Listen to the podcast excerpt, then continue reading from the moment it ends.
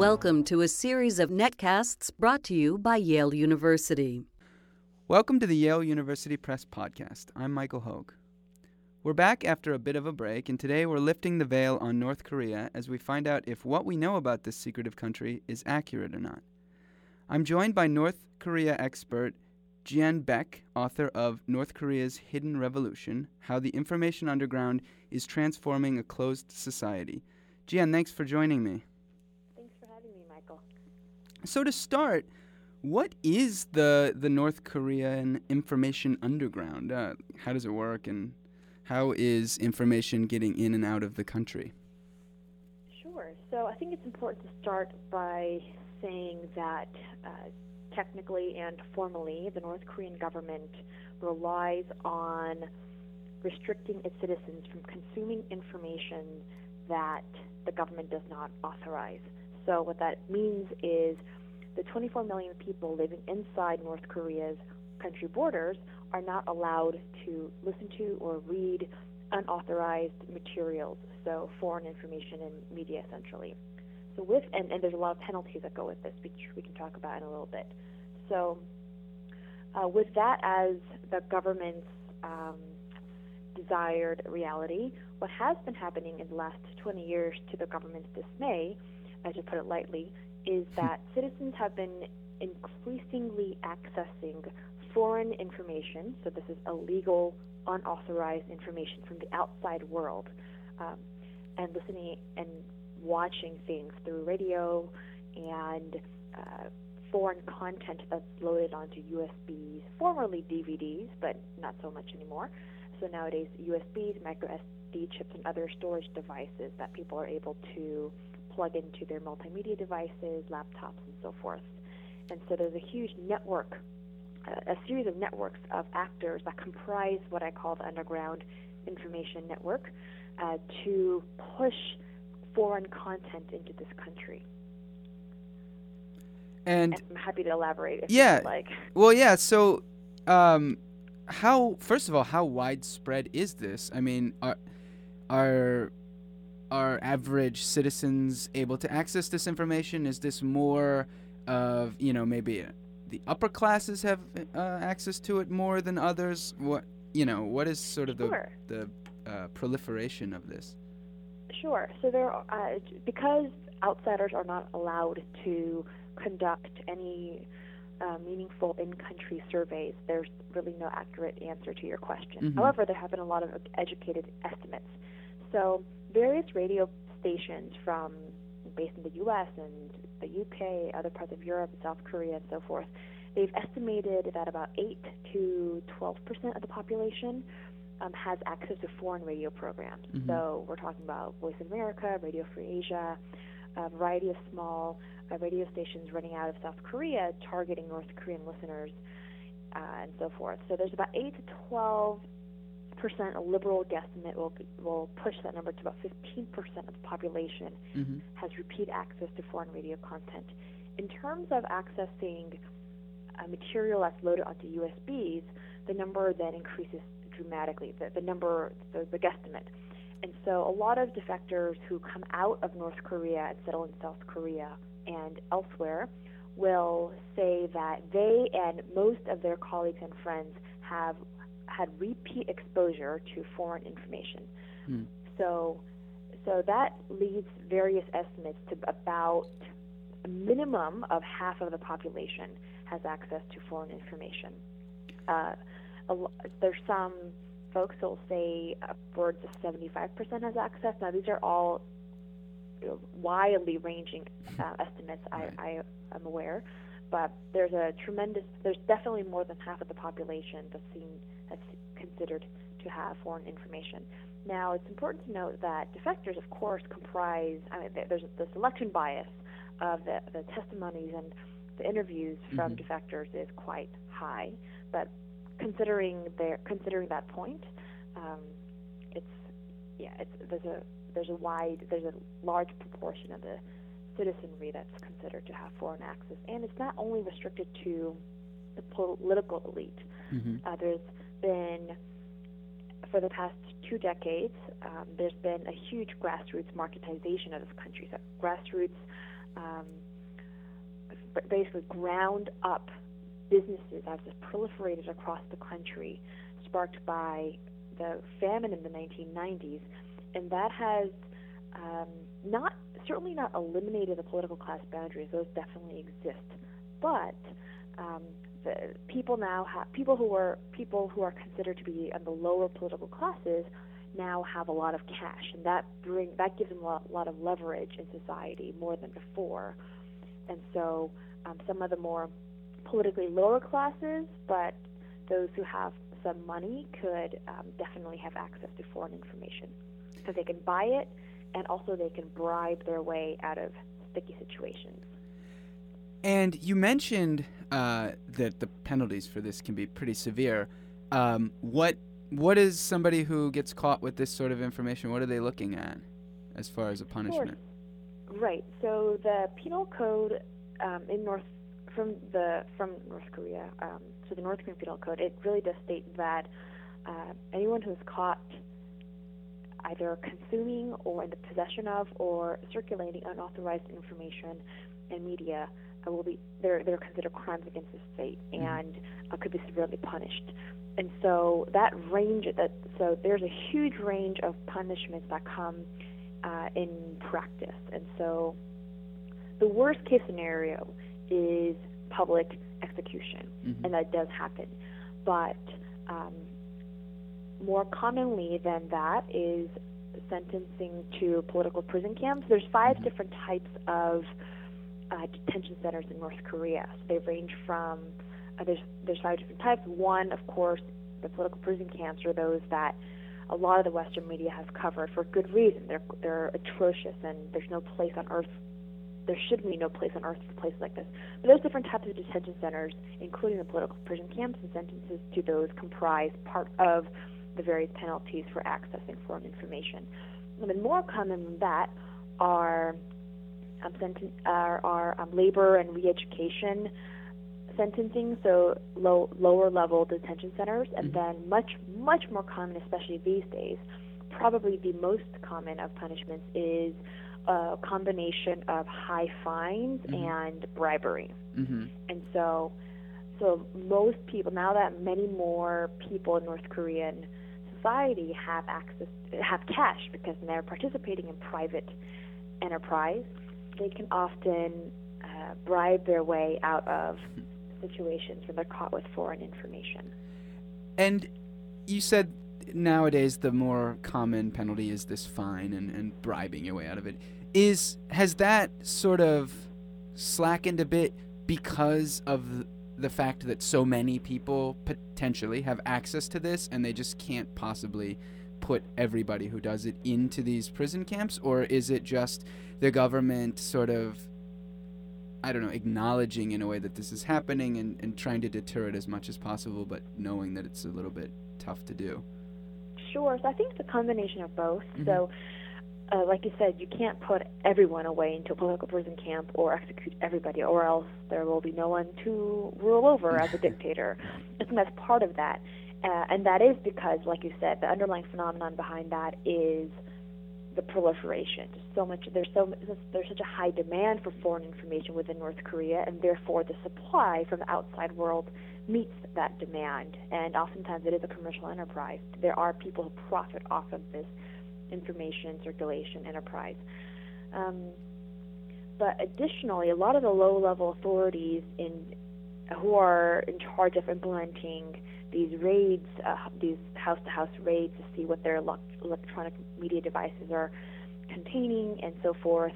Um, they often build this kind of twisted form of a symbiotic relationship with the, the civilians, and so then they could they could benefit off of the bribes, and if anything, they can take the bribe and then confiscate the illegal material and then turn around and sell it, or have their mm. wives sell it on the market. So there's a double, there's um, a dual stream of income from from catching a civilian with foreign foreign uh, information. And so the, the, the wide scale, um, the, the corruption across North Korea is huge, and that's definitely a much larger phenomenon that's happening in this country, but that also in some way benefits uh, people who are caught with this information because they're able to get out of it without suffering as uh, much of a physical consequence if you know otherwise. And how how does this information sort of make its way initially into the country? Is this being uh, sort of spearheaded by you know uh, foreign governments who are trying to get this information in there, or is it or is it uh, North Koreans who just have a desire for this that's that's sort of creating this need for it?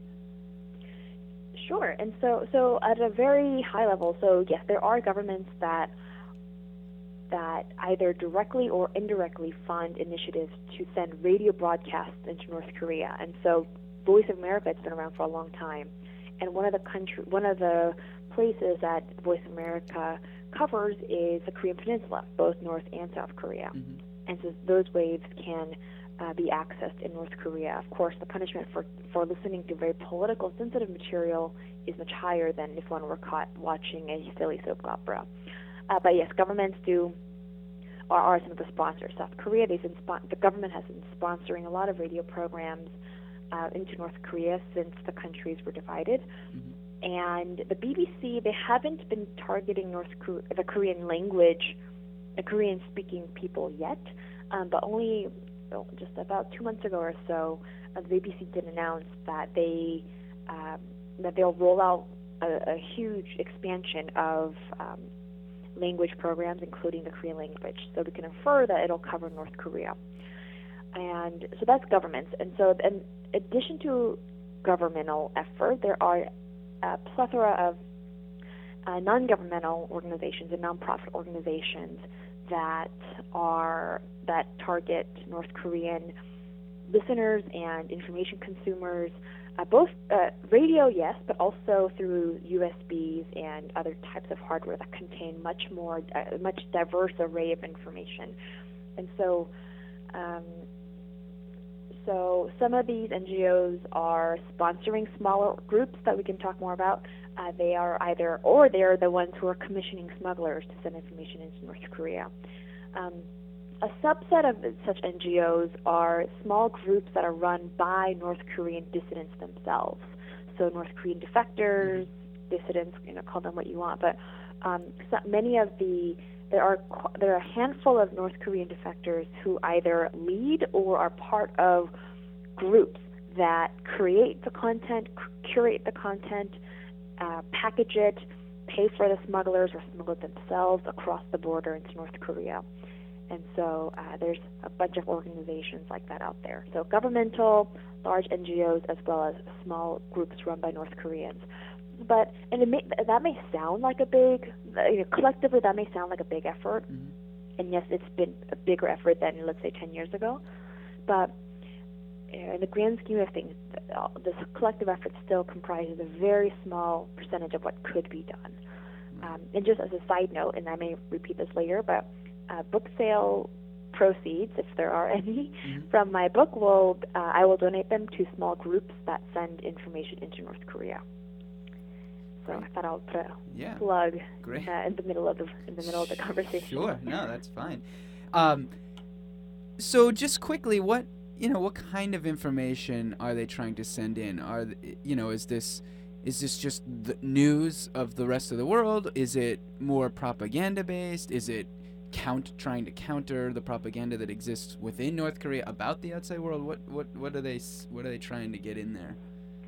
Sure, there's um, there's so much getting in. Uh, I would say the first thing that's uh, the, the the content that's most popular is entertainment. So there's a lot of coverage that says you know South Korean uh, soap operas are really Mhm. popular in American movies and TV shows, and that's true. But you know some people think that's crazy because North Koreans are all brainwashed, and that's amazing that they watch you know whatever Titanic and Disney movies. It's actually not that amazing. I, I mean, uh, maybe it's a little bit. It's fun to first come across that factoid. hmm But if you think about it, it's not that crazy because there are just people, North Korean people, yes, born under different and very, I mean, very, very different political system, hmm but they're just people. hmm And entertainment, the, the business model behind entertainment is to hook people in, hmm regardless of where you're born, who you are, what God you pray to. And so entertainment is very popular. And so movies and uh, South Korean soap operas are quite popular.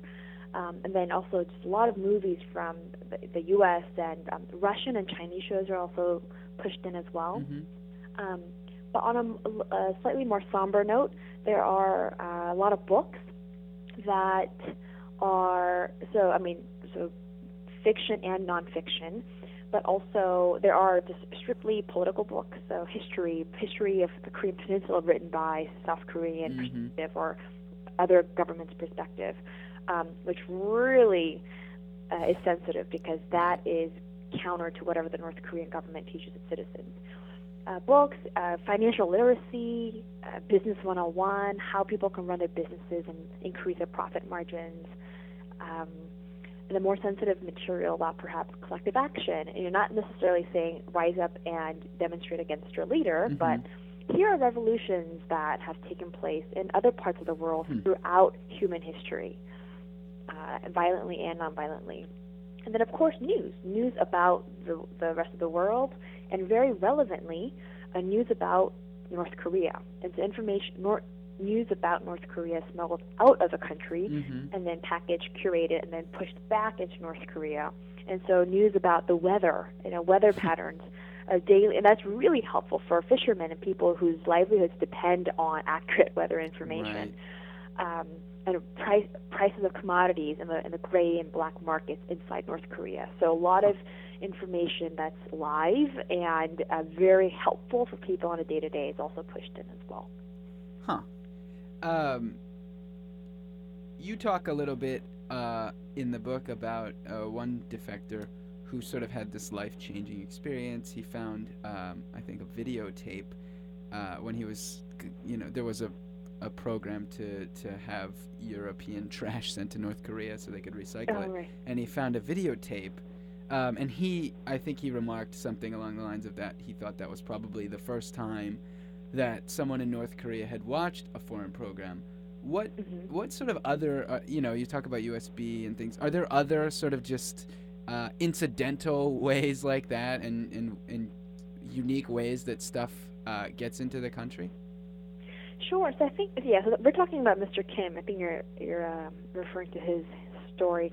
So yeah, I, there's no absolutely no way to verify uh, his statement that he was Right. The first North Korean. Right, But I included that because he was just so excited about this. Right. Um, and this was in the he- 90s, I believe, right? Exactly, early in the 90s.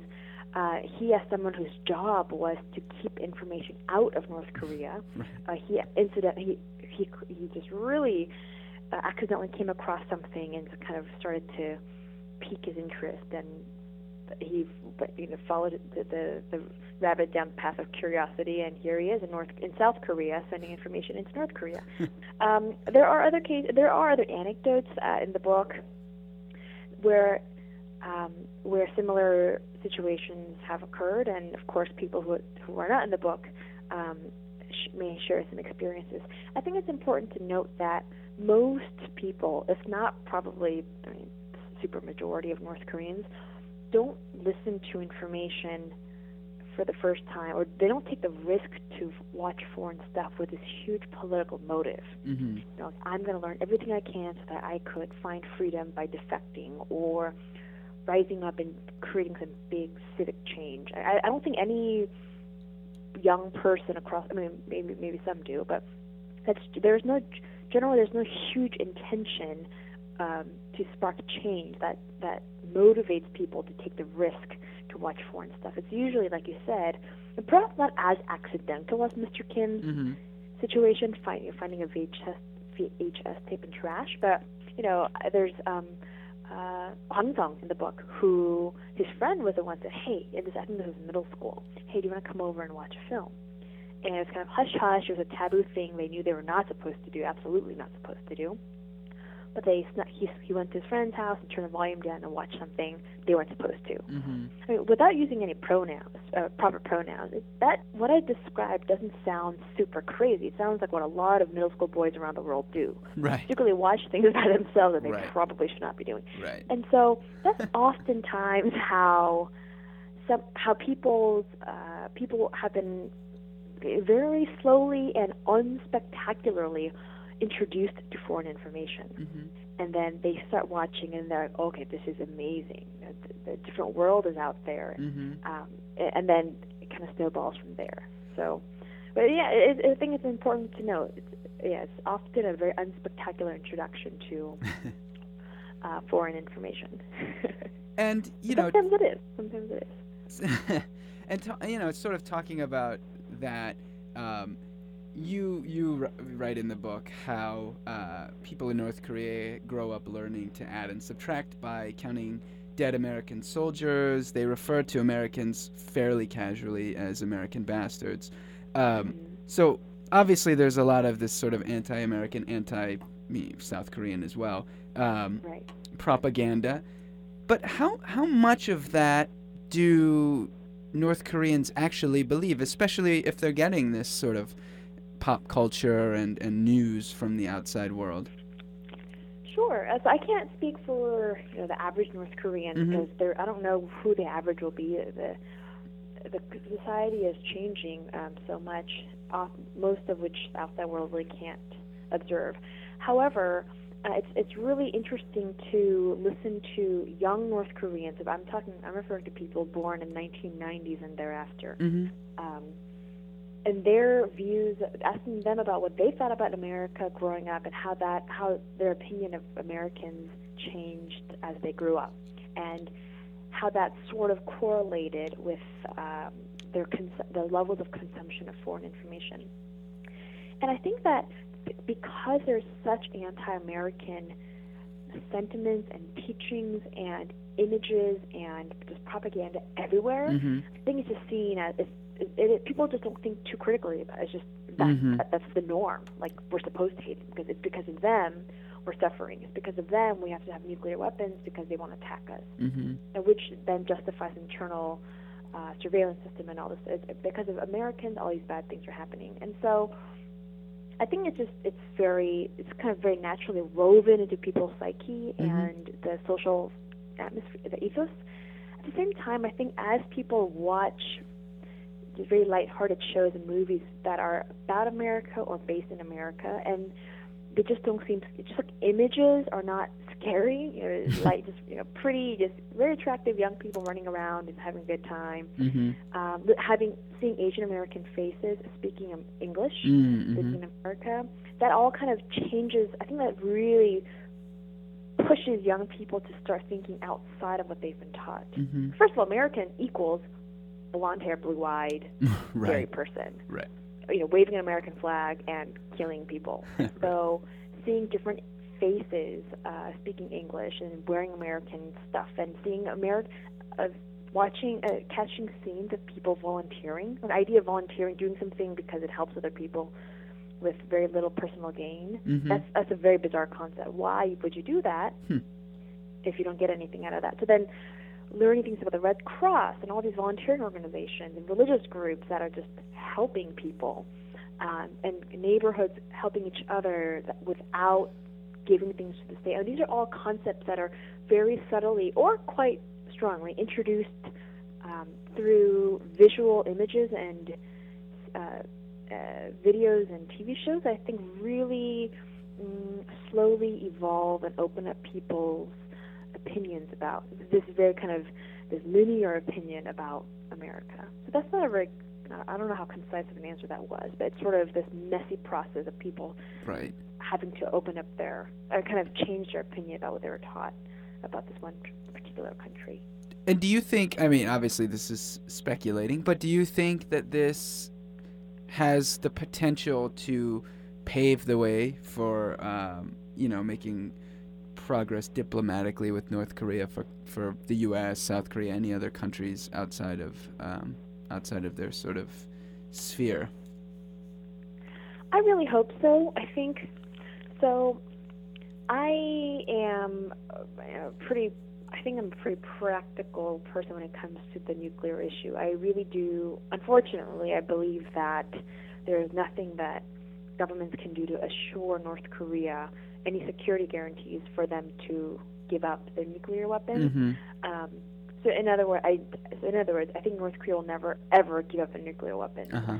um, I have some professors who joke that North Korea will give up their weapons the day after Israel does. I mean, right, right. I don't know what the listeners' politics are, but they never will. Yeah. And so that's probably if some people. That's prob. I think that's probably a different uh, problem compared to citizens being more informed about the outside world and what kind of civic changes that could result. Mm-hmm. I think the ideal situation, uh, and I hope most people agree, the ideal situation is for uh, change to come from within mm-hmm. the population, as un, as impossible as that may seem, mm-hmm. and somehow that to transform the political structure and for you know, there to be kind of gradual openness from inside. That's that's the dream.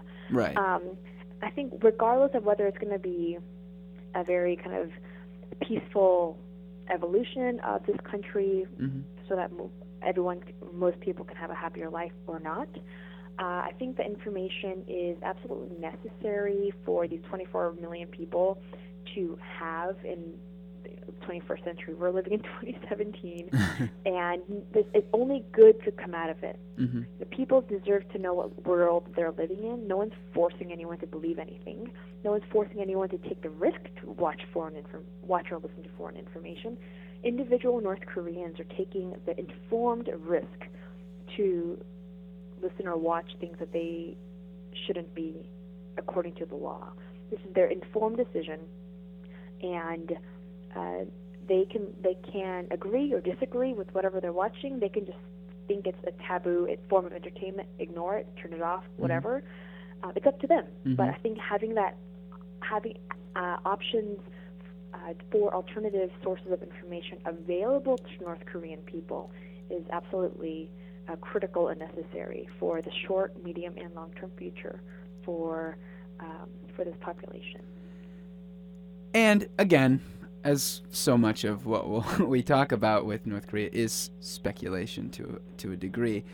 Um, how much of this, what effect has uh, Kim Jong Un, his rise to power, and what seems to be some instability that's come with that, although it's hard to say for sure.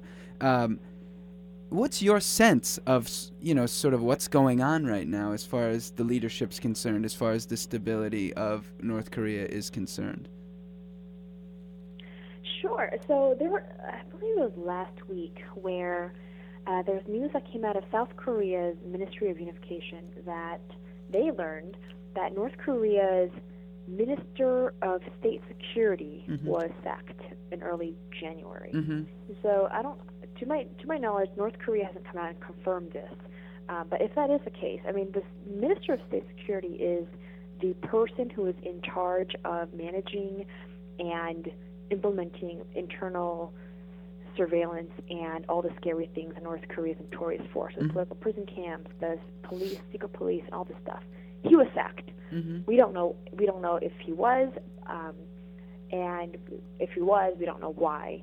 Um, but for I'm gonna pretty much guess that if he was sacked, he's gonna be replaced by someone who's even more brutal, so that Mm. he himself could um, keep his position stable and signal to the leader that he is so good at his job. Mm-hmm. And so, the you know under Kim Jong Un's leadership for the past five six years, uh, it's been there's been a lot of high level sacking, if you will, right right very technical term. right Um, also, also, separate from that, for the past two decades, a lot of much smarter and much more informed organizations, I mean, government intel organizations, have been predicting regime collapse scenarios, mm-hmm. uh, hard landing, soft landing, medium landing scenarios. uh, and, and some of those predictions have had very hard timelines, you know, within the next five years, within Mhm. the next 10 years. And despite a lot of this kind of up and down, internal up and downs taking place in North Korea, it seems pretty stable from the outside. Mm-hmm. Um, and so I hope I'm wrong. I hope I'm, I'm wrong in that maybe there's something much more unusual bubbling up in North Korea that will uh, really operationalize some type of some form of instability. But uh, I think f- from what I see, there's been a lot of uh, there's been a lot of um, the same small scale uh, observations of what outsiders can um, deem signs of instability. Mhm. But I don't. I think that for the foreseeable future, this country will probably chug along uh, in a quite stable manner. Mm-hmm. Um, so sort of transitioning to U.S. politics, what uh, what what do you think um, t- a Trump administration means for relations between North Korea and the U.S.? Obviously, both sides of that equation are fairly unpredictable, but is there any sort of sense of uh, what that might mean? Sure. I don't know. I mean, other than the Secretary of State, uh, Secretary, Secretary Tillerson, Mhm. I'm not sure who comprises the Korea, his Korea advisors. Mm-hmm. Um, I've heard some rumors of who's going to replace Ambassador Sung Kim, and I've heard some names, but no one, no one you know, officially. So I'm not really sure who comprises his, uh, who will comprise his Korea advisors. However, um, I think that whatever he does, I think this so directly or indirectly supporting groups sent information is only a good thing. Mhm. It's it's not only North Korea people's individual interest. I think uh, the president President Trump has not put human rights and these kind of loud um, uh, kind of democracy campaigns as a priority. That's Mhm. quite clear. But I think if we want to use his America First you know, rallying cry or framework or whatever one wants to call it, I think it's actually in America's interest to send information into North Korea because it Mhm. only it, it is it's cost effective and it's a very there's no boots on the ground for that. It's a very cost effective way to to welcome people into the world that we live in, welcome North Koreans into the world that we live in, Mhm. and they can you know hopefully they will have more tools and knowledge to more um, autonomously be the authors of their future. Hopefully that will be a good and somewhat liberal one. And so I think it's in our interest, our American interest, to send information in. So I hope that whatever President Trump's administration decides to do uh, targeting U.S. and North Korea relations, I really do hope one of the underpinning um, priorities will be uh, sending foreign media into this country. I don't, I don't think it's outrageous. You know, this has had, I'd, information campaigns have been taking place for over 100 years uh, between state to state. And so I don't think it's an outrageous uh, idea, and I really do hope that he agrees with me, or someone in his administration will agree with me. And is there any danger, uh, if anything, uh, Trump is known for speaking his mind? Is there any danger of antagonizing North Korea to a point where it becomes dangerous? Or is it something that, you know, some people might think that uh, a president, a U.S. president who speaks his mind in, a, in the way that Trump does might be beneficial to, to build goodwill in a way? Is, is there any danger or benefit to uh, this sort of off the cuff manner with which Trump. Sure. I I don't. I think that. kind of moving away from the information piece for a little bit.